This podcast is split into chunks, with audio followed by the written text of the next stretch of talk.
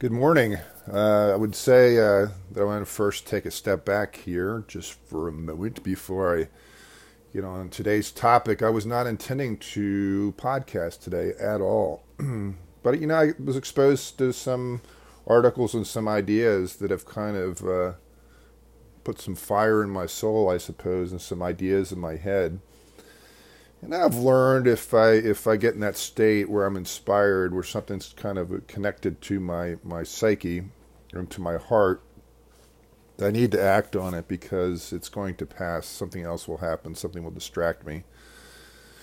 And as the day goes on, uh, that is more likely to occur. Another thing that's a reality right now is like yesterday's podcast on Soren institutions already has 10 listens. I mean, it's in one day. Like it's like it's catching more than some of the other podcasts did quicker, and that's a good sign. And uh, yeah, there's a there's a certain truth in life that when you have some momentum, it's it's good to keep it up and not to coast. The uh, the other side of it though is if somebody puts too much stuff out too much content out, it's too similar, it doesn't have enough diversity, then people are like, well, you're the one hit wonder. Like, you know, there are people that built careers off of doing the same song over and over again. And they may be popular in a way, but they're not contributing to, you know, the advancement of humankind. Uh, time for a sip of coffee once again. Soren was a coffee drinker apparently, but he loved um, really, really dark coffee with a lot of sugar. So this is what he did apparently. He would put a, a pyramid of sugar inside of his cup, like just keep spooning it in until it formed a pyramid of sorts or mound. And then he would pour extremely dark coffee on top of it, somewhat creating like a coffee liqueur without alcohol but very sweet. so that's what probably one of the things that inspired Soren to write. He was in a feverish pace. sort of took some time before he be, officially became a published writer. You know, I think he turned 30 and then he, he became uh, feverish in his writing. And, um, you know, people go through phases and parts of their life where they're more in a receiving mode. Or maybe they're just trying to deal with life on its own terms. You know, writing is is a luxury to some extent for a lot of people because it takes reflection, it takes time. You know, if you're raising kids, you know, you're working, you know, 12 hour days, trying to put food on the table. You're not going to have time to write unless you're not somebody that sleeps a lot. You know, and th- some of those people have the most to say, they just don't have the time to say it. I'm in an unusual position that I'm fairly young. I'm 58, almost 59, coming up in October. I'm retired, but I'm one of the few in this current economy that actually has a pension, you know, where I can live off of it. I have savings too, and I don't mean to boast. I'm just telling you what my reality is and why I'm able to do this. Uh, most people who are 58 are still seven or eight years away from uh, retirement, and even then, they may have to work a part time job to supplement their income. And who knows, with inflation, things may change for me. I may have to go back to work. I don't want to. and I also just don't want to devolve into um, an isolated stance on life where I don't give back. I feel like I'm in a position where I must have to give back. I've been blessed to be able to have had a good career, to do something I enjoyed and something I loved, uh, and p- be paid decently for it. I wasn't paid, uh, you know, a lot, a lot. Every one of my brothers at their specific, specific part of life when I retired was making more money than I was uh, professionally. Uh, but I have a pension, which they probably don't. So always have to take into account that uh, you know I'm blessed. I have to use a highlighter here for a sec to highlight today's episode. Hold on a sec. It's a work in progress here. So I don't take that for granted. I don't want to rub it in people's faces either. People get pissed off when you know I talk about having a pension, so I try to avoid it because not anybody, not many people have that these days, and so I realize that. So my way of addressing the pension idea, and I'm got all kinds of belching going on here and burping and whatnot. I don't hide this stuff, man. I don't hide it. What you know? What is it about the world that we have the need to hide that we're human? I don't know. You know, We want to present the best version of ourselves to ourselves and to others, and it's not even real. When I drink coffee, for whatever reason, man, the uh, sinuses really, really go. So I've listened to a few things recently and listened to some podcasts, uh, read some articles, um, kind of uh, you know stoked stoked the fires like the poker of life has gone in the fire of my mind and my heart and rolled the logs around a bit. And uh, there we go. So one of the podcasts and one of the articles uh, that had the same theme that I was listening to or reading was about the mental health crisis with teenagers, especially uh, women, uh, young women, females, teenagers, girls. I am really blowing my nose. Uh, four out of ten Teenagers are experiencing significant mental health issues, certainly exacerbated by COVID, but not not uh, not from COVID specifically, just accelerated. You know, COVID has put a hurt on kids' social life. Uh, a lot of the schooling was disrupted for younger children, in particular. Older kids were disrupted, but not necessarily the same fundamental way. Uh, you know, young children are in the process of learning how to be socialized, how to read, how to do math, so those two years are much more significant. And this year is, was disrupted, has been disrupted, and we're going into like the third year from March uh, 2020 here.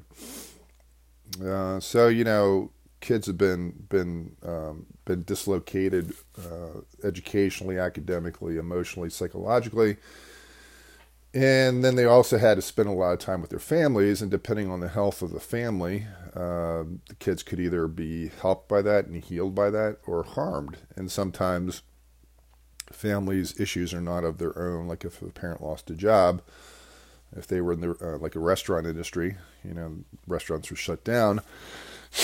That source of income was less less available for sure and despite all the government programs, you know, the families uh, have suffered, and kids are suffering hunger right now, physically to some extent, and also mentally. And that's part of what I'm going to get into today. I don't think social media is helping. Uh, kids are exposed to a lot more information, a lot more experiences, and a lot more of the crowd than they would have ever been in years past. Uh, I went to high school from 1979 to 1982 you know, a typical high school, uh, fairly wealthy, the wealthiest school district in Pennsylvania. Not that my family was wealthy. When my parents divorced, the money disappeared like a puddle of water in the desert. My parents were not on good terms, uh, and that's true about most divorces. They divorce for a reason, but my parents' acrimony was at a fairly high level, and I was kind of caught in the middle, as were my brothers.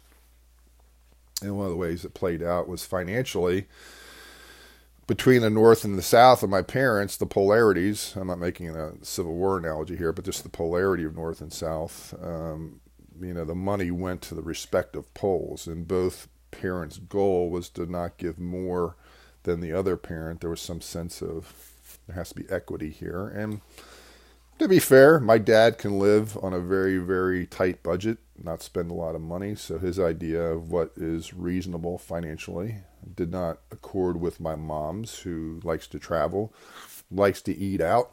I don't blame her for that. My dad is unusual. And I think they both responded to depression in different ways. They are children of the depression. My dad became exceedingly financially tight, more generous with others than himself, for sure. And my mom, uh, I don't think she's somebody that would just be flagrant about spending money, but she enjoys the good things. She's not someone that um, denies herself things that she enjoys, and I don't I don't fault her for that. So even though I'm frugal, I'm not frugal to a point of being frozen with my money. I like to be generous. I like to give things away. I like to spend money on myself occasionally on things that matter. I like to get bargains on food and beer and coffee and things like that. But you know, I buy nice stuff that where it's important to have really nice stuff like you know I have a nice uh, kayak, I have a nice mountain bike. I travel. I spent probably close to three thousand dollars recently on my drinking with Lincoln tour, which retraced um, Lincoln's inaugural train trip from Springfield, Illinois to D.C. It was like eleven cities in 13 days. I hit Chicago twice, so it's actually 10 cities, but saw different parts of Chicago in my uh, three stays there. I landed in Chicago, was there only briefly, came back to Chicago, went elsewhere, came back to Chicago because Chicago is the Midwest uh, train hub, and then I continued my journey from Chicago. So Chicago one, two, and three, but the first time was just to stop and to get out to Springfield.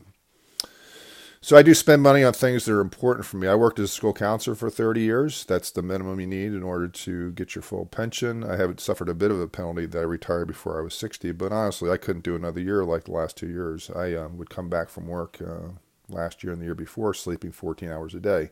It was exhausting. We were doing work that wasn't particularly useful. It wasn't particularly um, effective. We were trying to get kids to log in uh, remotely to do their work online if they had decided to exercise the cyber option. There was nothing we could do. If they said they were scared of COVID, we gave them a, an open opportunity to pursue cyber schooling and some of the kids, not all for sure, and some of the families uh, took the easy way out. Uh, these are kids that were disengaged and they perceived that cyber would be easier than coming to school. And they may have had legitimate COVID fears or just using that as the reason to, to go cyber, but a lot of these kids weren't engaged. Cyber is actually harder, believe it or not, than, than in school, in the building, education, because it requires a lot more self discipline, requires a lot more self learning and that's just the way it goes. When you have a student in your building, you have a lot of people around that child who's providing support and encouragement and discipline. It's not all lovey dovey. To get the kid to work, they have to face their teacher every day. If the student's not doing the work, the teacher is going to provide some negative reinforcement of why that is. So I had 30 years of professional experience of working in a high school, two years of working at Millersville University as an outreach counselor, uh, two years of working at a reform school. I have a degree in political science uh, from Millersville University, did very well, was going to go to law school. When I get into debate with people about politics, uh, they often come with a B game. They don't know it, but I have an A game in politics. I was a college major in that, and I also have a passion for politics and history.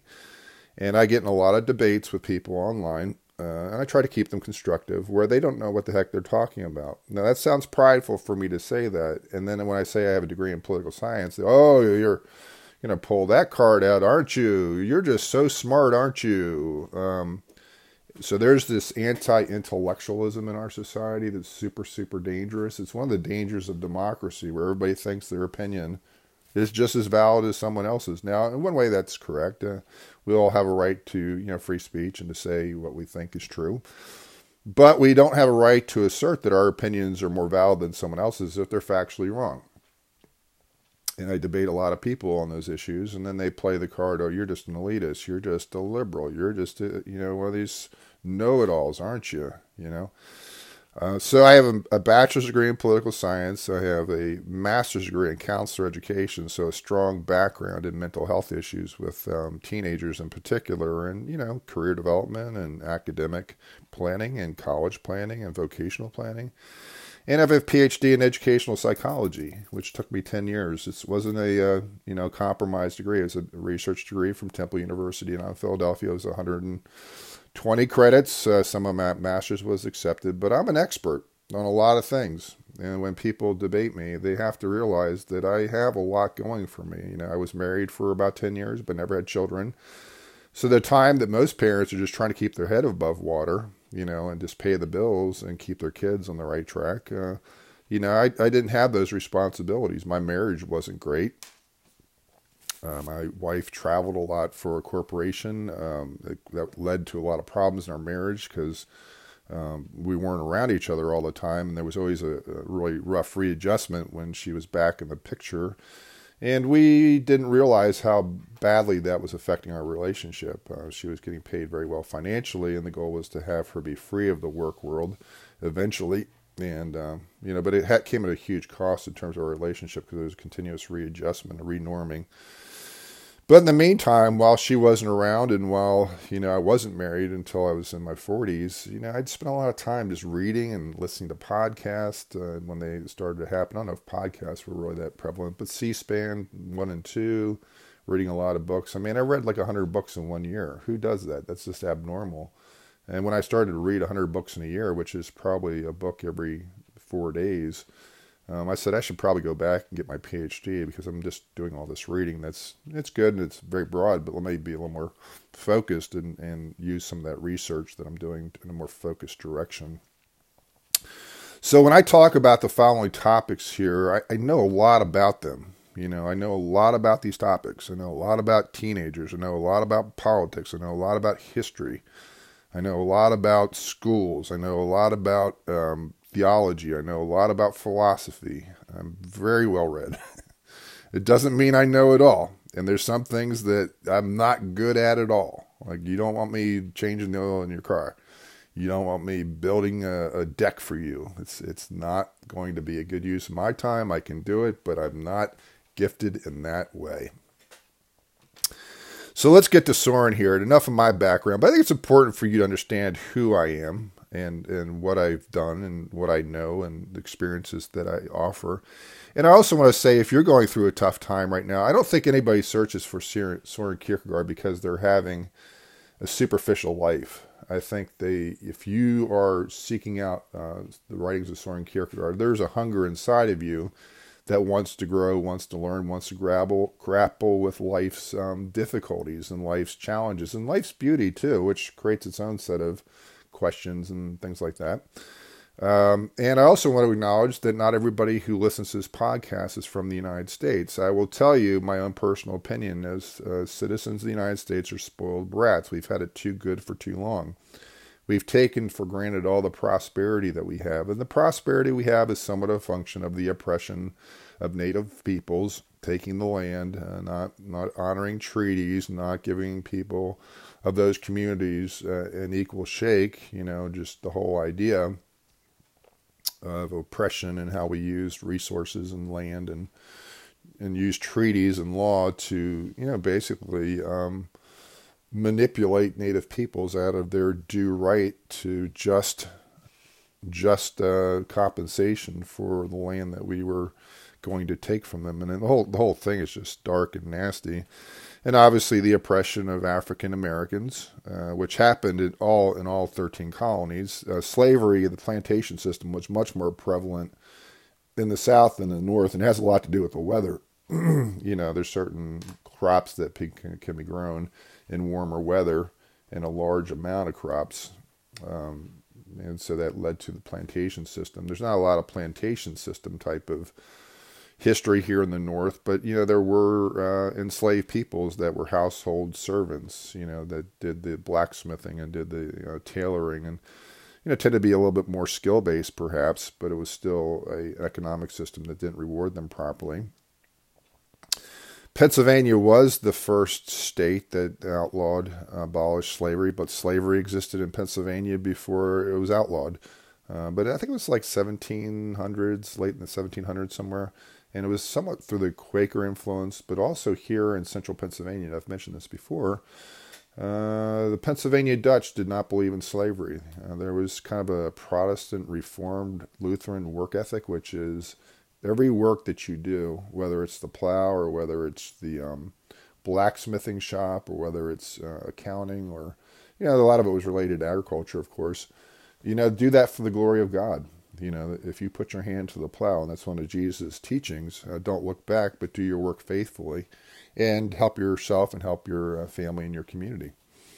So, anyway, enough of that rant.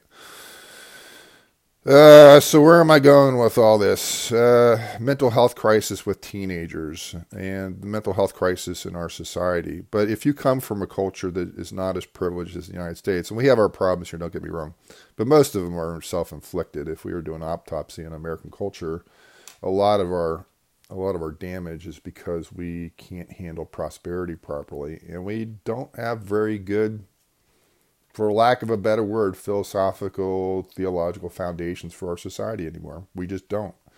Uh, one of the things that people get into when you want to create your own worldview and you want to build it from the ground up, you have to realize how weak that is. If it's based on your own individual notions and wishes, you're building a house of sand or a house on a poor foundation, as Jesus would say.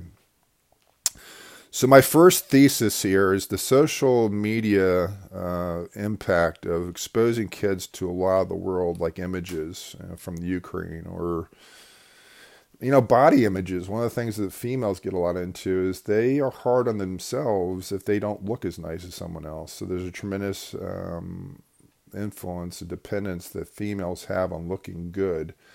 And men are responsible for that to a degree because we value attractive women uh, and women want to be attractive to some degree if they are, you know, heterosexual.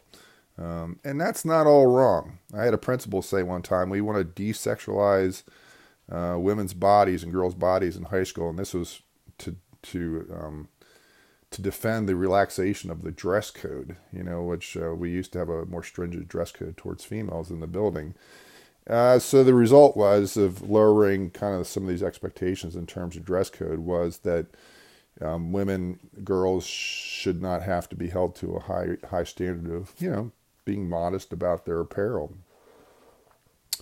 which led to girls being more sexually, um, visually appealing to boys. Uh, and I was kind of like my principal made that announcement in a faculty meeting that we want to desexualize girls' bodies, I was like, lots of luck. You know, this is biology, man. This isn't a social contract of the 21st century. This boys are going to be naturally attracted to a girl who's sexually attractive. And uh, is it right? No.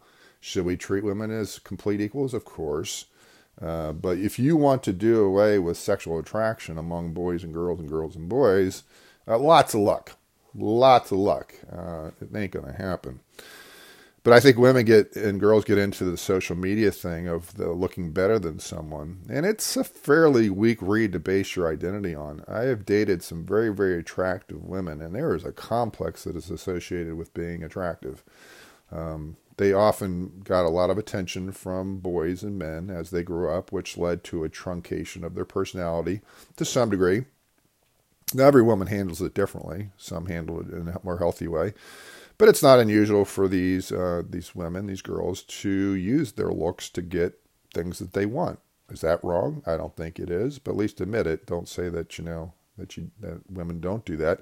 And the greatest enemy to like the sexualization of women's bodies are not necessarily men. It's also other women that have those attributes that men value. It's it's the economy of attraction.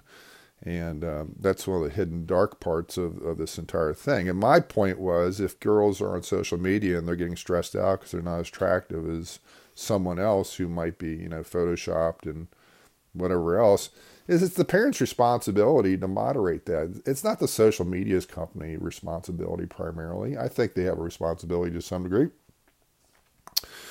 But it's not just the, the social media's responsibility to police that, it's the parents. You know, if the girl can't interact with social media in a healthy way and it makes her suicidal, take the freaking phone away.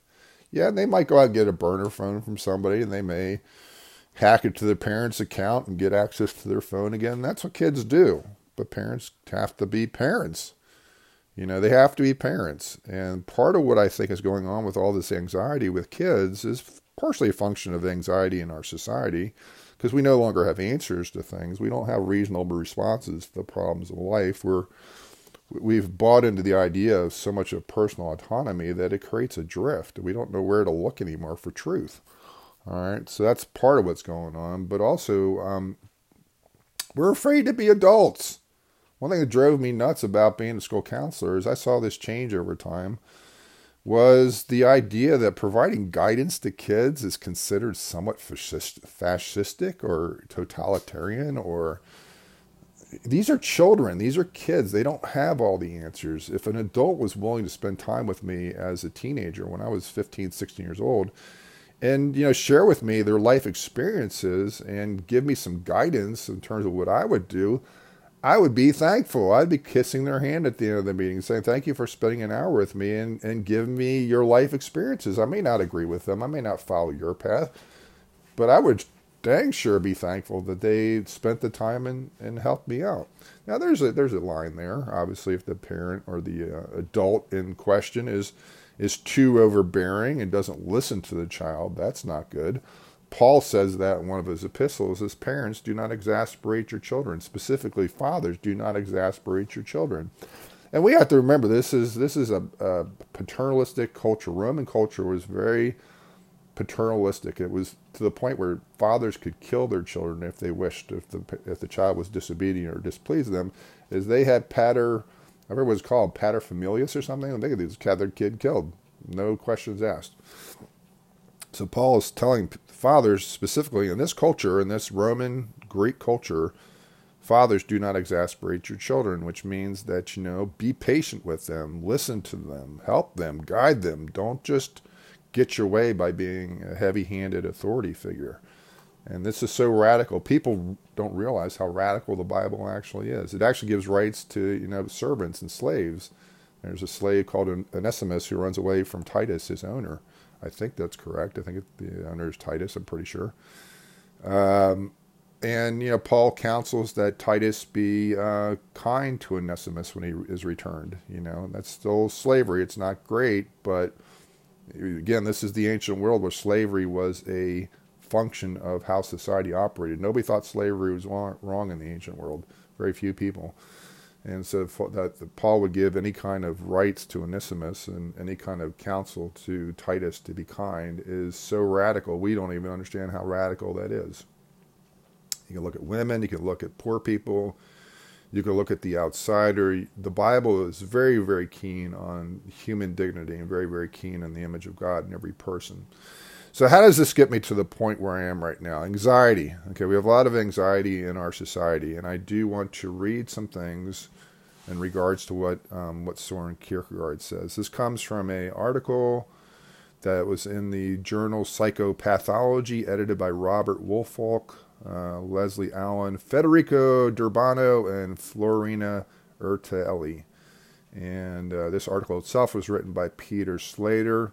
And uh, the title of it is called Anxiety, the Dizziness of Freedom, the Developmental Factors of Anxiety as Seen Through the Lens of Psychoanalytic Thinking. Whew! That's a lot to, lot to, um, a lot to say.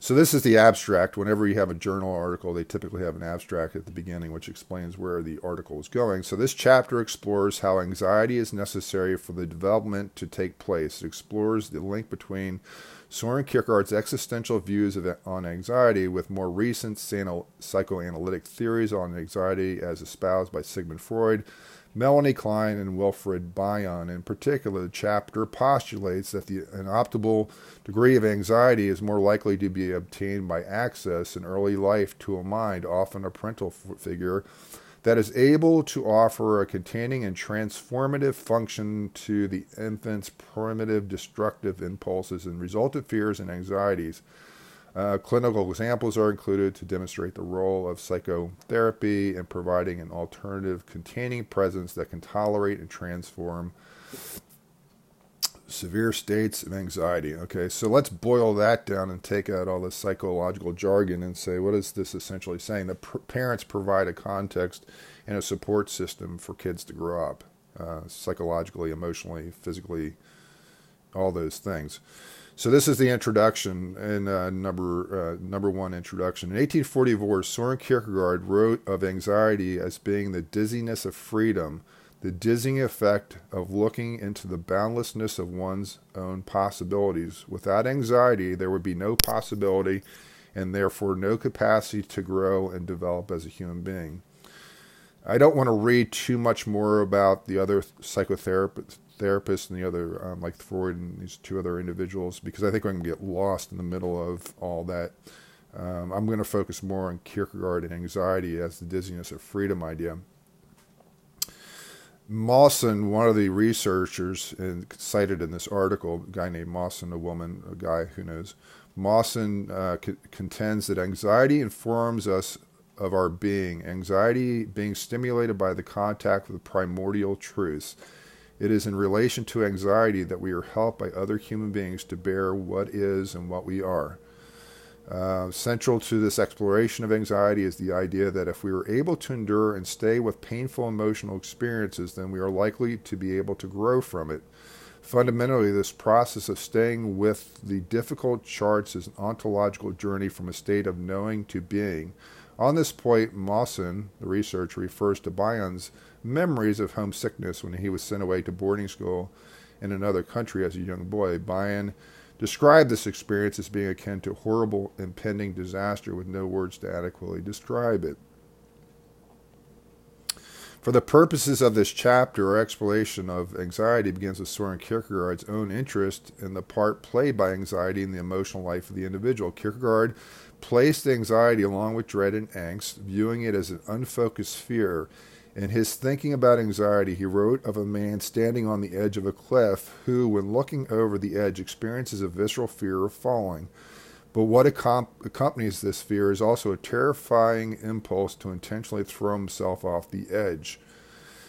Kierkegaard posited that this is an experience of anxiety or dread because it puts us in touch with the very nature of possibility. In other words, to choose to do one thing or another. In this case, to stay firmly rooted to the ledge or throw oneself off of it. What is striking to Kierkegaard uh, was the individual's complete freedom to choose one's options. It is this freedom to choose, even the most terrifying of all op- options open to us, that creates dread and anxiety. Kierkegaard thus formulated anxiety as being the dizziness of freedom. In Kierkegaard's thinking, anxiety forms us of the choices we have at hand. He takes as his starting point the biblical example of Adam, who was faced with the choice of whether to eat from the forbidden tree of knowledge in the Garden of Eden or to refrain.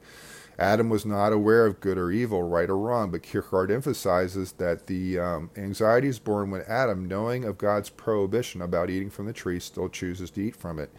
Kierkegaard recognizes the damning nature for mankind of Adam eating from the tree, but also asserts the positive value of the idea that anxiety informs humankind of the choices we have at hand. This infers growth in the form of opportunity to become self aware, the need for personal responsibility, the potential for learning and growing from experience. What is pivotal to the more contemporary study of anxiety is how Kierkegaard viewed anxiety as an opportunity for growth, for more a more self-centered need for immediacy, from a more self-centered need for immediacy to a more self-reflective, self-conscious state Kierkegaard wrote, Whoever has learned to be anxious in the right way has learned the ultimate. Anxiety is freedom's possibility, and only such anxiety is through faith is through faith absolutely educative because it consumes all finite ends and discovers all their deceptiveness. And no grand inquisitor such dreadful torments and readiness anxiety has, and no secret agent knowing knows as cunningly as anxiety to attack his suspect in his weakest moments or make alluring the traps in which he will be caught. And no discerning judge understands how to interrogate and examine the accused, as does anxiety, which never lets the accused escape, neither through amusement nor by noise, uh, nor not during work, neither by day or night. It is the idea that through anxiety, not only can the individual become aware of their potential, but that anxiety can also lead to an awareness of one's own true identity and sense of freedom. Kierkegaard's philosophy of anxiety is a useful point of origin in later thinking of uh, other therapists, including Sigmund Freud. And I'm going to conclude there because I think it gets into a lot of psychological. Uh, theory, and I'm, I'm not against Freud and some of these other theorists, but you know, one thing that I would always remember is I don't subscribe to a lot of their theories fundamentally because they don't have a Christian worldview. I'm a Christian. I believe uh, Jesus Christ is the way, the truth, and the life. As imperfectly as I practice it, I believe that. And anything that denies that fundamental uh, premise or thesis is already off on the wrong track, regardless of the insight that person might provide. For example, I think Freud is correct when he talks about like the subconscious being extremely powerful and childhood experiences as being extremely powerful in the formation of ego and identity. I don't disagree with that. I disagree with some of his other premises that you know his lack of seeing God is is reasonably and intellectually defensible. I don't disagree with Marx on the, his ideas of capital. That when capital accrues among the capitalists, it creates a certain momentum for people who have capital to get more capital, and for those that don't have capital to lose the capital they have. We see that in our society. So, uh, Marxian critique of capitalism is quite correct. Now, its remedy is incorrect. It doesn't then, therefore, su- suggest that communism or Marxism works uh, because all you do is create another elite who have capital, and they are the brutes. They are the ones that are willing to kill other people for money and machinery and for technology and all that stuff. So, Marxist critique, like the Communist Manifesto, is not incorrect in terms of analysis of the dangers of capital and how it favors the strong versus the weak, and just continues to favor the strong over and over, more so as time continues. What is incorrect about communist and Marxist thinking are the remedies for that. And anybody who studied Marxism historically, as it's been implemented, either in Cuba or Cambodia or the Soviet Union or China, sees an elite becoming more wealthy and the non elite becoming less wealthy. And China, despite all of its great manufacturing prowess, is still a very, very poor country. You know, most of its manufacturing is along the coast, but you go uh, 500 miles in into the into the agrarian countryside, poverty is very, very prevalent. And um, you know, communism doesn't have an answer to that. It doesn't know how to solve that problem. Only capital solves that problem, giving people capital. China is an interesting example, though. It has more economic freedom than political freedom. And in the West, those two things are, are, are twins. They're literally born at the same time. In China, they've been able to increase their economic prosperity without giving political freedom. It runs counter to Western thinking. But again, it's an Eastern country based on Confucian ideas and other ideas that are not Western in nature, more communitarian versus individualistic. So Soren talks about anxiety as the uh, dizziness of freedom. And when we talk about kids in particular, facing a world, and again, social media plays into this. You know, back when I was a kid, my frame of reference was my high school. I didn't think about too much about beyond that. It was concentric circles going out. But kids these days can access, you know, um, images of what's going on in the Ukraine or have friends in Tokyo because they have a love of anime or something. Uh, and that's really, really good. The pipeline, the superhighway, the information superhighway is great in a lot of ways, but it takes maturity because you're absorbing a lot of information, a lot of experiences. And remember, for kids, they don't see social media as being an adjunct to their life. They see it as part of their life. They see it as real as adults would see their right hand. So when you take a kid's phone from them, it's like you're amputating their hand. Uh, I wouldn't like somebody taking my phone. I'm probably more like kids than I like to admit. But kids tend to see technology and phones and computers and you know the music is part of who they are. It's deep wired and deep deeply embedded into their physical reality. And so they can have friends they've never met in person that they will talk to about the most important things in their lives, and they don't see anything odd or unusual about that. Whereas I would typically refuse to be a friend of somebody on Facebook or Instagram, which are my more personal accounts, if I don't know them in real life. I don't know them out and about, either from the past or the present. I just don't friend them. It's weird. I don't like it. I'm not going to tell them my personal business. Uh, you know, my Twitter account's public because it's Bierkegaard. Uh, my blog is public because it's Bierkegaard. And my YouTube channel is public because it's Bierkegaard. And his blog is public because it's Bierkegaard. But you remember, Bierkegaard is only a part of who I am. It's the public face of my philosophy, trying to solve practical problems. But it's not, it's not intrinsically who I am, even though I like the name. So Soren had a lot of anxiety in his life. His dad, when he had Soren, it was the second marriage that he had. His dad was 58, so he was an old dude for the 1800s. Uh, being 58 and being a dad these days is old. There's still hope for me, I suppose, that I could have a child. It was his second wife. It was a servant in the household or somebody that had functioned in the household as a servant. Soren's dad used to take him to graveyards when he was a kid. His dad was like consumed with death and seriousness, and I don't think the mom had a lot of influence on it. And if I remember correctly, his his second wife and Soren's mom passed away when Soren was fairly young too. I could be incorrect about that, but there's very little mention about his mom at some point. So his dad used to take him to graveyards. His dad had a lot of books in the house, which would probably be equivalent today to social media. Soren could expose himself to all the Western philosophers, Greek philosophers, Roman thinkers, Uh, German philosophers, you know, Dad had a huge library. Dad had the means as a former wool merchant to buy all these things. So Soren's mind was expanded at a very, very early age to a lot of ideas, and that's great. But it also creates a lot of burdens for kids if they're reading Das Kapital when they're 10 years old. That's a heavy load.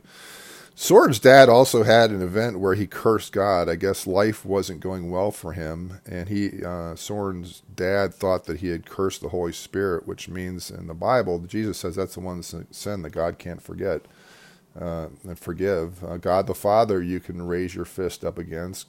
God the Son, you certainly can, and people did and were forgiven, like the Apostle Paul. But Jesus mentions in John that he who curses the Holy Spirit cannot be forgiven. And I think that gets fundamentally to the idea that anybody who curses the truth, anybody who believes uh, the lie that there's no such thing as objective truth, um, if they actively act on that, that, that, that Jesus is not the way, the truth, and the life, that the Holy Spirit uh, is is is Jesus's advocate too. He's our advocate, but he also like there's a role the Holy Spirit plays in the baptism of Jesus, where uh, operationalizes his ministry. So anybody who denies the truth, by definition, is lost. Their their soul is going to starve and be condemned because truth is what feeds the soul. It's like food, right, or sunshine for plants. So Soren grew up in a very, very gloomy household, and uh, only a gloomy household that had a vestige of Christianity. I think his dad was was faithful, but also worried that he had cursed the Holy Spirit. It's like this paradox that there's hope that comes from faith, but also despair. And Soren is trying to work that way way through that and way out of it. So here's my final concluding comments that were 41 minutes here. Mm, and thank you for the ability to do this. I hope it's not repetitive or redundant or stupid. I'll keep doing it as long as you all keep listening. so here's an armchair idea of of mental health to some degree, and please don't treat me as a therapist, but I, I have a lot of experience with this, and I would kind of provide just the ideas to think about. If you're in need of counseling or therapy, please look up a reputable therapist in your in your community, or even a telehealth to get the help that you need. But I tend to see depression as past oriented, okay, which means that if you had traumatic lifetime experiences that you're unable to make sense of, then that leads to depression. Usually, people that have depression have significant trauma in their background. Um, and they may, on the surface, look like they had a great childhood, but you probe and you peel and you start talking about what they dealt with Depression's usually an investment in the past that people have not made their peace with. Now, we all have trauma. Again, as an American, I have to be careful about saying poor me or poor us. One thing that humbled me as a school counselor in my own story was realizing that the pain that I had gone through as a youth, even though it was real, was nowhere comparable to some of the things my kids had been through.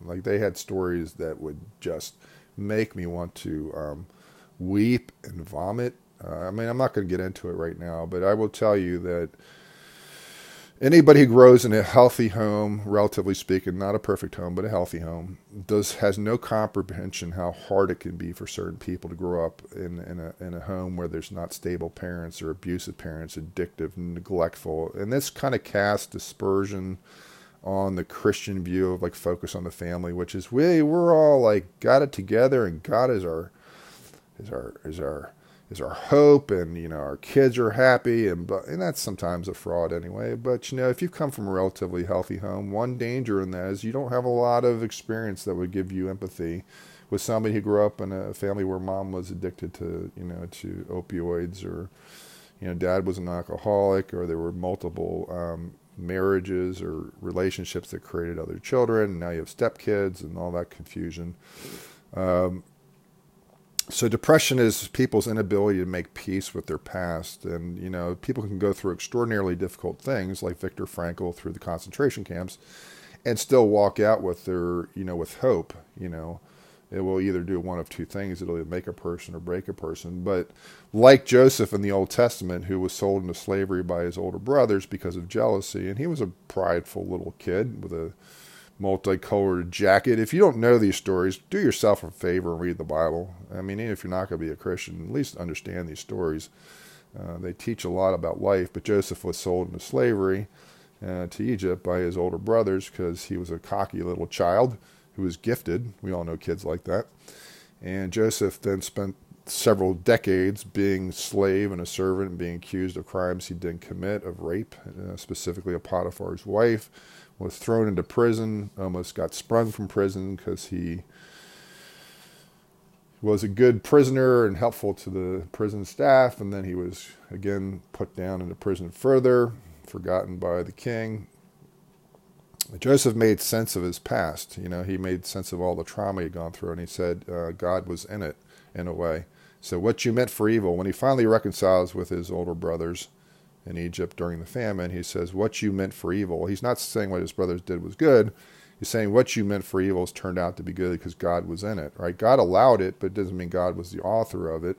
It does mean that God made Joseph understand uh, that God that he was in it and God was with him in the prison and in various stations of his life were which were painful. So depression is a function of investing in the past in things that no longer can be changed. Now people still have issues with their past. Their past becomes their present. Like the parents very rarely ever change. You know, they may may change in a way, but you know, sometimes things aren't in the past. Really, they even the past is not the past, as Faulkner says.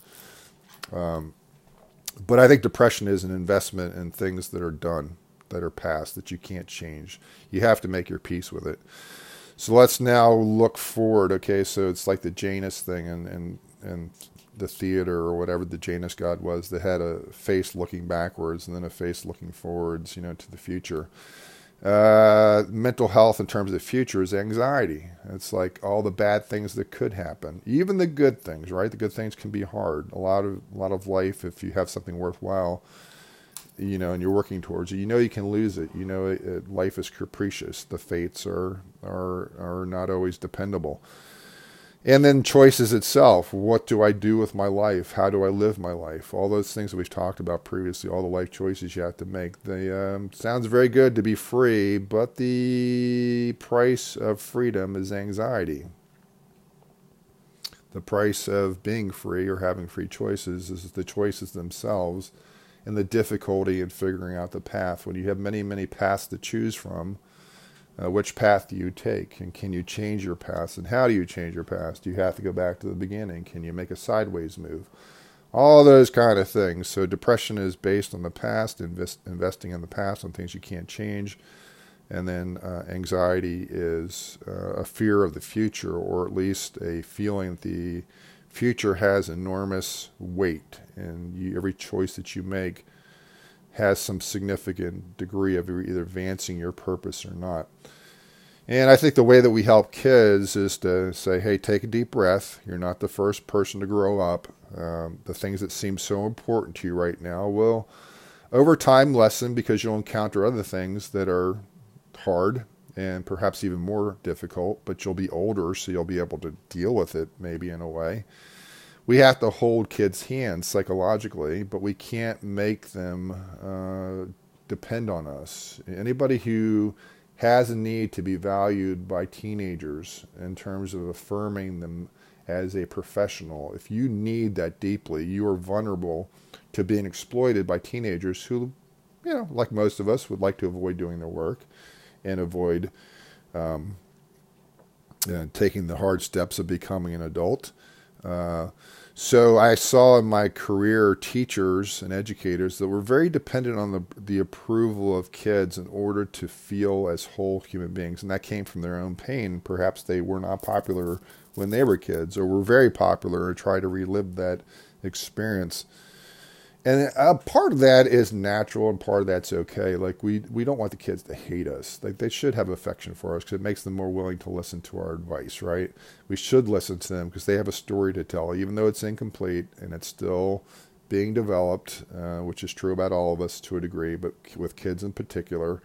You know the concrete's still wet on their psyche you know and you could step on that and put your footprint right in the middle of that and that's not right. You have to treat that gingerly But we also should be willing to act as adults. And any parent who's a good parent knows they're not, not always going to be popular with their child. Their, their job is not to be popular. Their job is to raise their child so their child is independent and not to hurt their child unnecessarily, but to let the child work through the own problems that they have because they can develop the confidence in order to solve problems by solving problems. It's a tautology.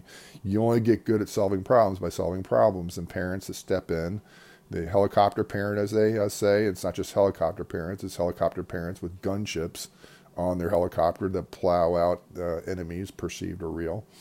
Or also called the snowplow parent that runs the snowplow in front of the parent and makes the road behind the snowplow easy to drive. You can't throw the keys on the kid's lap and say, hey, lots of luck, good job, or lots of luck learning how to drive by yourself. Here are the car keys to the $40,000 uh, car and uh, lots of luck and maybe watch a video. No, you got to go out and train the child how to drive. You have to teach them the situations they can encounter in driving. You have to allow them to drive in snow before they can drive in snow. You have to allow them to do parallel parking so they know how to do that. So it's progressive, but you guide them and you have brakes too, right? So if you're a driver's ed instructor and you're out on the road, you know, one thing that, that happens is that uh, teacher has brakes on their side of the car and they can reach the steering wheel if they need to. So be an adult, will you? Stop de- demanding the kids have all the answers. Just realize how foolish you are if you tell kids, well, you can do whatever you want. And, you know, it's up to you to kind of figure it out. And, like, come on, help them out a little bit, will you? And be willing to give them advice and be willing to step on some toes sometimes if they need some correction. Don't, don't be so dependent on kids that you're pathetic. So I will leave it at that. Uh, Soren says some hard things to us. He says things that are difficult, uh, but that difficulty allows us to cope and to grow and to learn and become more whole people. So I will leave it at that. Amen.